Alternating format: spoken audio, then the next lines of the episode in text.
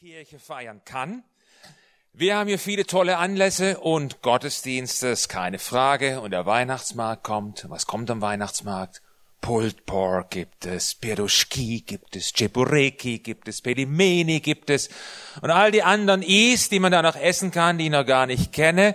Und die Frage ist dann immer, wo soll das alles hingegessen werden? Also, wie gesagt, der Weihnachtsmarkt wird spitzenmäßig, mit Ständen, mit Deko-Atmosphäre. Und trotzdem. So ein Taufgottesdienst wie letzten Sonntag ist eigentlich nicht zu toppen. Einfach, weil er persönlich ist, weil er tief geht, weil er Kraft hat. Bei so einer Taufe berührt der Himmel die Erde. So drücke ich das gerne aus. Da kommt einfach alles zusammen, worauf es ankommt. Es geht um Tod, um Auferstehung, es geht um Ewigkeit und Erlösung. Und alles kommt auf den Punkt symbolisch bei demjenigen, derjenigen, die sich taufen lassen, beim Untertauchen, beim Wiederauftauchen aus dem Wasser. In so einer Taufe steckt so viel Zeugniskraft, da braucht es eigentlich gar nicht mehr viele Worte. Und der Taufgottesdienst, der passte wunderbar zu den beiden Gottesdiensten davor, die Sonntage davor, da ging es um die Thema, ums Thema Endzeit. Endzeit hat auch was mit Ewigkeit zu tun, mit Erlösung. Auch da kommt alles an einem Punkt zusammen, wie bei der Taufe. Und ich dachte mir, ich bleib in dieser Linie. Und deshalb lautet der Titel der Predigt heute, wenn das Leben auf den Punkt kommt. Damit meine ich, wenn alles an dem entscheidenden Punkt zusammenkommt. Normalerweise sind wir hier sehr vielfältig und immer gleichzeitig unterwegs. Da läuft was, dort, da hinten, da vorne, da drüben auch noch. Überall stecke ich irgendwie mit drin, mache mit und dann balanciere ich das aus und hetz von einem zum anderen und während ich da, während ich da renne, nehme ich mein Smartphone und beantworte gleich noch so ein paar Messages erzählt mir nix, ich kenne euch. Ja, ich kenne dich, ich weiß ja, wie es läuft, der ganz normale Alltagswahnsinn hier in Detmold für die meisten. Und da gibt's immer wieder jene Momente, Situationen im Leben, in denen alles an einem Punkt zusammenkommt. Wo die tausend Sachen, die man so ausbalanciert, plötzlich keine Rolle mehr spielen, weil es um was Wichtigeres, was Entscheidenderes geht. Daneben verblasst der Rest, er verliert sein Gewicht verliert auch die Wichtigkeit und den Schrecken. Vorhin habe ich gesagt, bei der Taufe kommt alles zusammen. Für uns hier, ich sag mal im Westen, kommt alles zusammen, theologisch gesehen, geistlich gesehen. Aber damals, als die ersten Christen im Mittelalter wieder anfingen mit der Großtaufe 1525, da kam mehr auf den Punkt, denn wer sich damals taufen ließ, je nachdem, an welchem Ort du dich taufen ließ, in der Schweiz oder in Deutschland, hast du damit dein Todesurteil unterschrieben, wenn du nicht geflohen bist. Und daran hat sich eigentlich bis heute an manchen Orten dieser Welt nicht viel geändert. Je nachdem, wo du dich taufen lässt, gefährdest du damit dein Leben. Und was dann bleibt, was dann trägt, ist der Glaube, die Überzeugung und die Hoffnung auf das Leben mit Jesus in Ewigkeit. Ich weiß nicht, ob du solche Punkte kennst aus deinem Leben, wo das, was so scheinbar wahnsinnig wichtig ist, plötzlich keine Rolle mehr spielt und es steht nur noch die Frage im Raum, ja, was bleibt denn jetzt übrig? Was habe ich denn jetzt noch in der Hand? Oder anders gefragt, wer oder was hat mich jetzt noch in der Hand?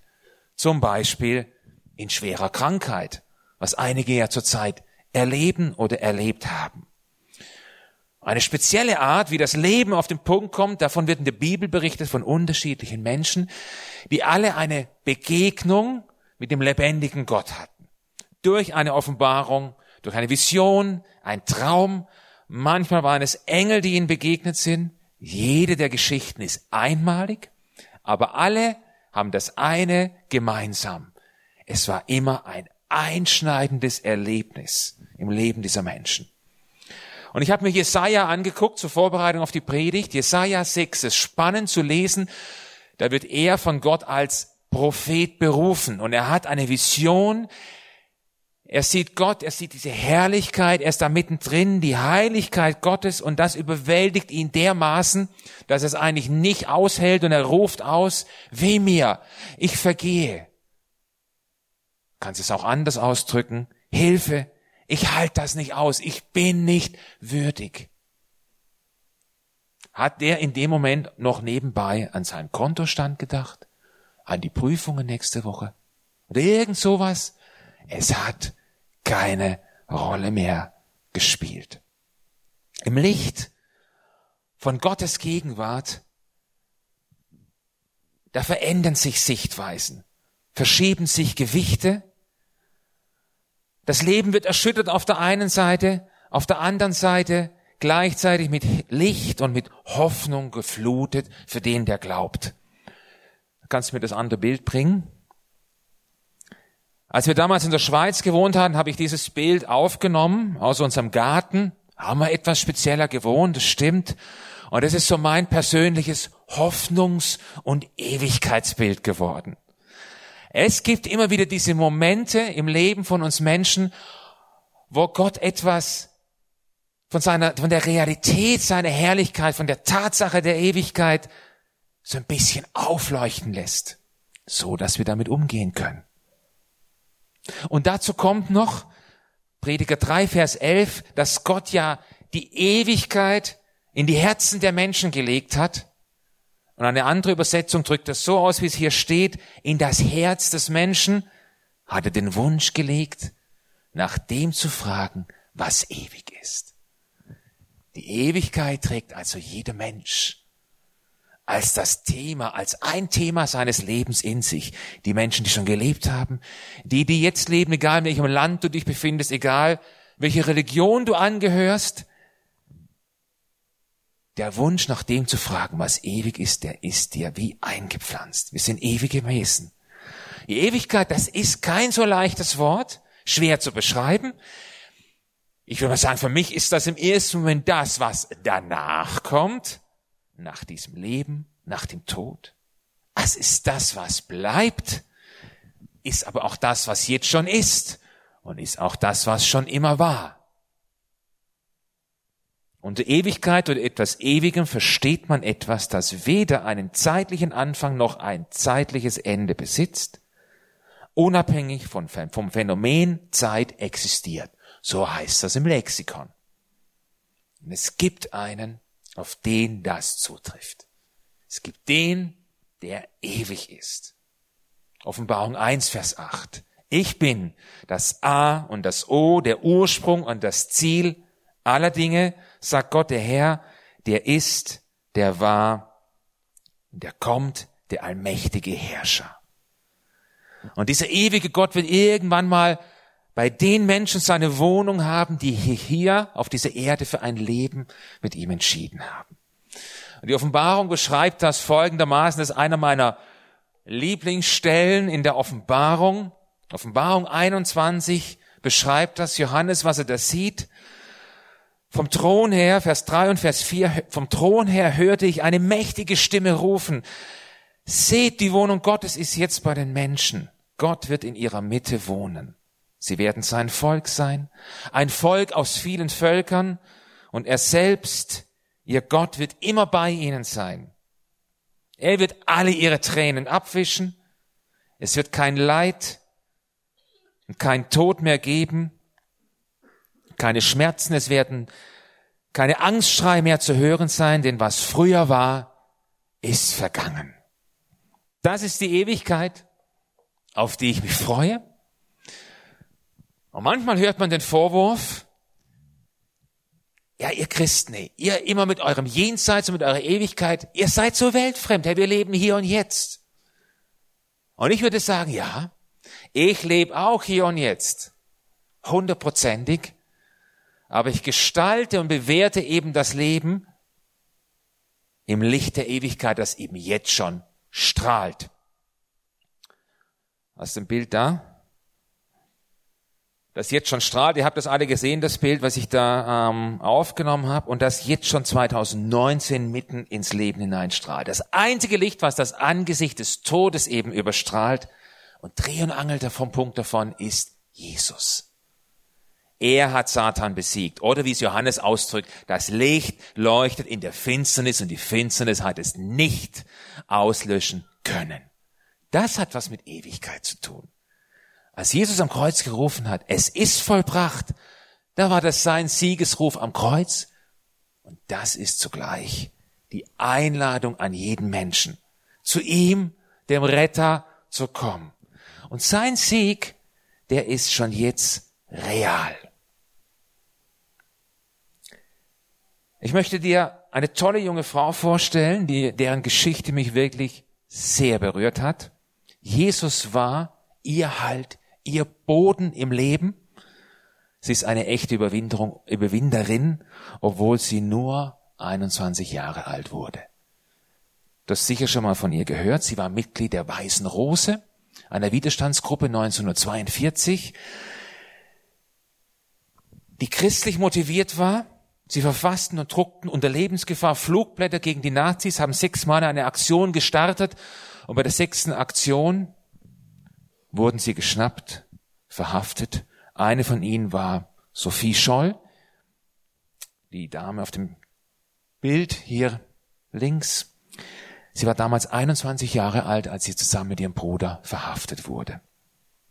Das Nachrichtenmagazin Focus hat vor sechs Jahren zum 70. Todestag von ihr einen Artikel gedruckt und da war Folgendes zu lesen.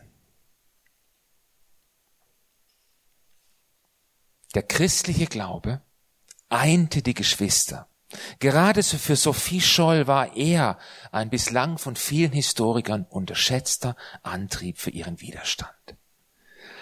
Und das Nachrichtenmagazin hat dann den Nachlass der Geschwister nochmal unter die Lupe genommen, alles, was so an schriftlichen Dokumenten da war.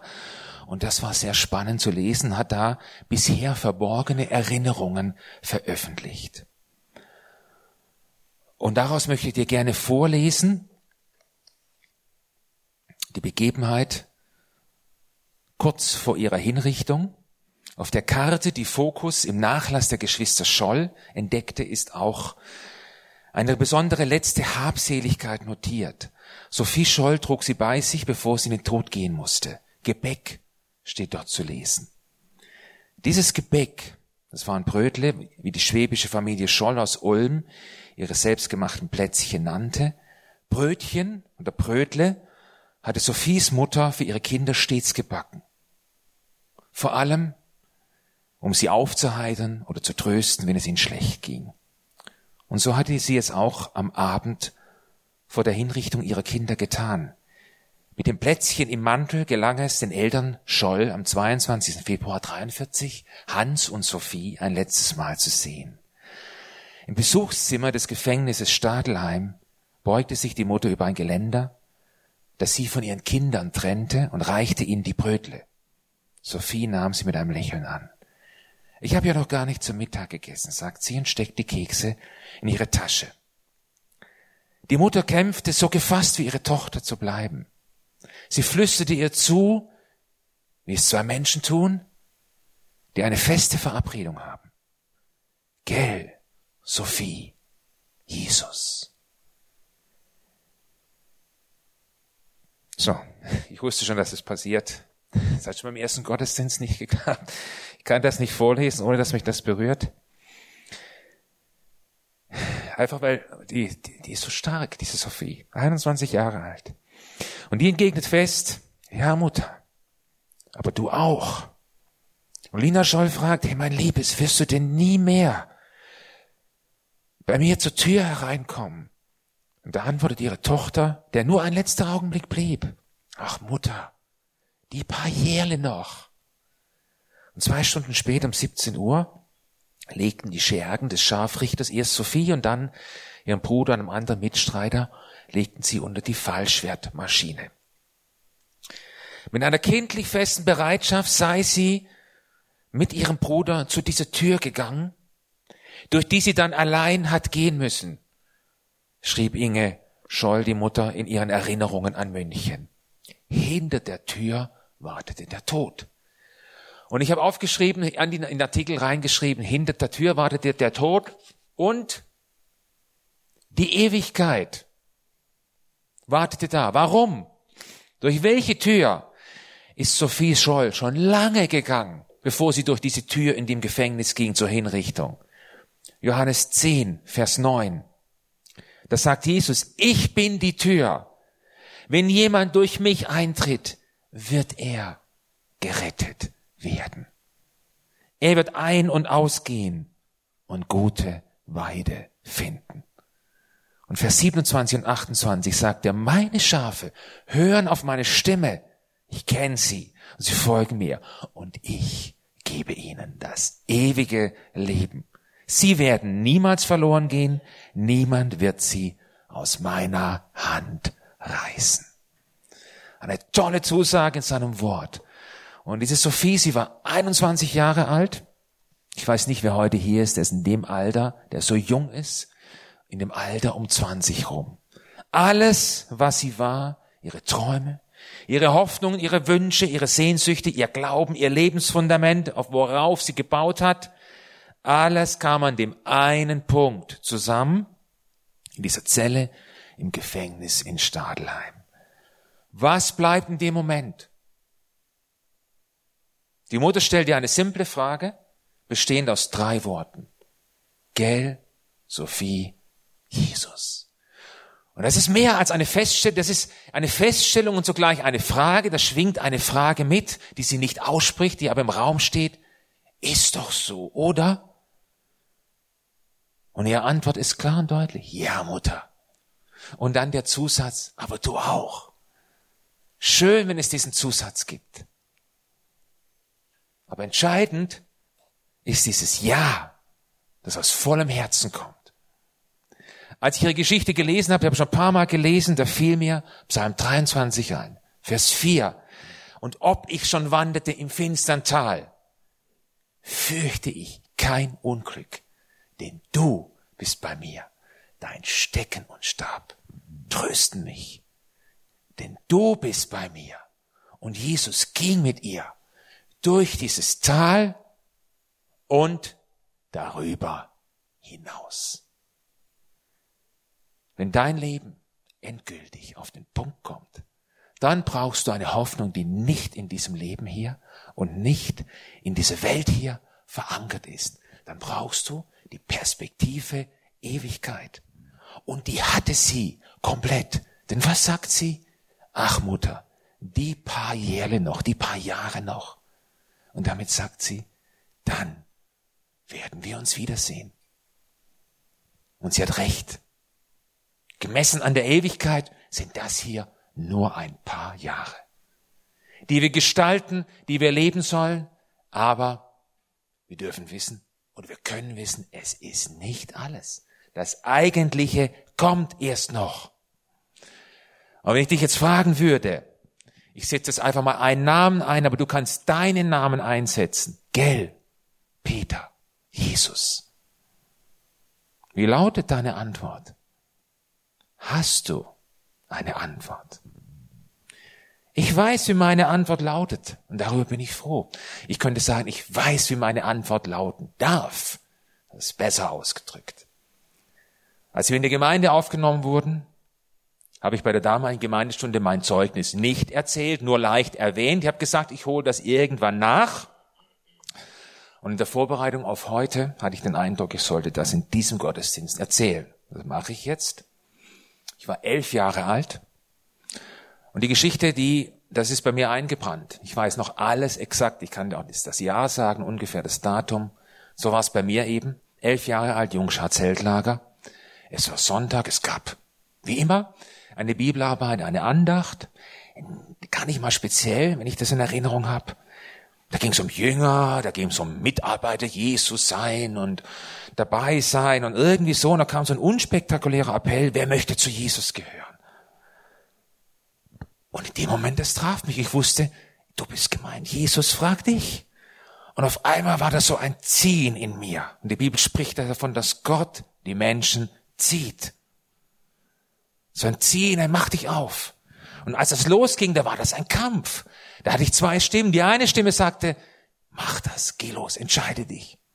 Und die andere sagte, ey, jetzt spiel mal nicht, jetzt mal ganz ruhig, lass das Zeltlager vorbeigehen, geh nach Hause, kannst es immer noch überlegen. Nix übereilen. Ich wollte aber, weil ich spürte, ich stand an einem entscheidenden Punkt. Dann sah ich diesen Jungscharleiter im Auto stehen, im Kofferraum. Ich, ich, ich sehe alles noch, die Autos, wie ich auf ihn zulaufe. Ich gehe zu ihm und sag ihm, ähm, du, also, ähm, ähm, hat's noch was zu trinken? Und er sagt, ja, geh mal da hinten, da kannst du gucken im Zelt. Und ich laufe weg und denk, hey, spinnst du? Hast du was zu trinken? Was redest du für Müll? Da solltest du gar nicht. Es geht um was anderes. Es geht um was Wichtigeres. Und dann bin ich so zwischen den Autos rumgetigert, zwischen den Zelten. Und es war ein Hin und Her, ein Hin und Her. Und dann bin ich ein zweites Mal zu ihm gegangen. Ähm, du, also, ich möchte Christ werden ich möchte mich bekehren oder was immer, wie immer ich das ausgedrückt habe. Und zack, dann war es raus. Interessant. Es ist ja nur ein paar Worte, es ist eigentlich so leicht. In dem Moment war es überhaupt nicht. Das war, das war Spannung pur. Sonst war man ja nicht so um Worte verlegen. Da gackste man plötzlich rum, wo so megamäßig drauf ankam. Naja, nach dem Mittagessen, Mittagessen saßen wir auf einem Hügel, blickten auf das Zeltlager runter, Gespräch mit ihm, ein Gebet, in dem ich Jesus mein Leben anvertraut habe dem, der für mich gestorben ist, dem, der mich von meiner Schuld erlöst hat. Das habe ich auch schon als Elfjähriger verstanden. Und auch wenn ich damals ein Kind war, ist trotzdem, es war tief, es war echt und ich weiß, es gilt. Ich feiere immer wieder Jubiläum. Und auf die Frage oder die Bemerkung, gell Martin, Jesus, kann ich mit einem hoffnungsvollen und frohen Ja antworten. Ja, Jesus, er ist da. Er steht an meiner Seite. Oder wie es Hiob ausgedrückt hat für sich, aber ich weiß, dass mein Erlöser lebt. Und als der Letzte wird er über dem Staub sich erheben. Das hat, das war, das hat Hiob gesagt, mitten in dem kolossalen Leid, das ihn so blitzartig getroffen hat. Das war sein Fundament. Aber ich weiß, dass mein Erlöser lebt. Und am Ende der Geschichte dieser Welt und auch der meines Lebens wenn alles auf den einen Punkt kommt, wird ein Name über allen Namen stehen, unüberhörbar, unübersehbar, und dieser Name lautet Jesus. Gott hat ihm den Namen gegeben, der bedeutender ist als alle Namen. Philippa 2. Und jedes Knie wird sich einmal beugen. Auch das von Trump, von Putin, von Erdogan, von Assad und sonst wem. Jedes Knie wird sich für Jesus beugen. Ich werde meine Knie auch beugen, aber ich beuge sie in dem Fall von meinem Retter, von meinem Heiland, ich liebe dieses Wort, Heiland, und von meinem Erlöser. Das ist ein Unterschied dann. Ich weiß, dass mein Erlöser lebt. Das ist meine Perspektive. Ewigkeit, das war die von Sophie Scholl und von vielen anderen. Und ich hoffe, es ist auch deine Perspektive. Ich hoffe, du kannst das, du kannst dem mit Überzeugung aus vollem Herzen zustimmen. Wenn dem nicht so ist, dann nutzt doch diesen Gottesdienst heute. Während die anderen rausgehen, komm du nach vorne, komm hier nach vorne zum Gebetsteam. Wenn du weißt, dass Gott dich jetzt zieht, dann folg dem und mach das fest und vertrau Jesus dein Leben an und gewinne für dich die Perspektive Ewigkeit. Ich darf das Worship-Team auf die Bühne bitten. Ich habe das Worship-Team gebeten, zum Abschluss ein ganz bestimmtes Lied mit uns zu singen. Und singe es gern und aus vollem Herzen mit. Jesus, meine Hoffnung lebt. Es gibt diesen Spruch, die Hoffnung stirbt zum Schluss, aber diese nicht diese Hoffnung nicht, denn sie ist auferstanden. Meine Hoffnung ist Jesus. Und eine Hoffnung, die den Tod besiegt hat und lebt, die erfüllt sich. Amen.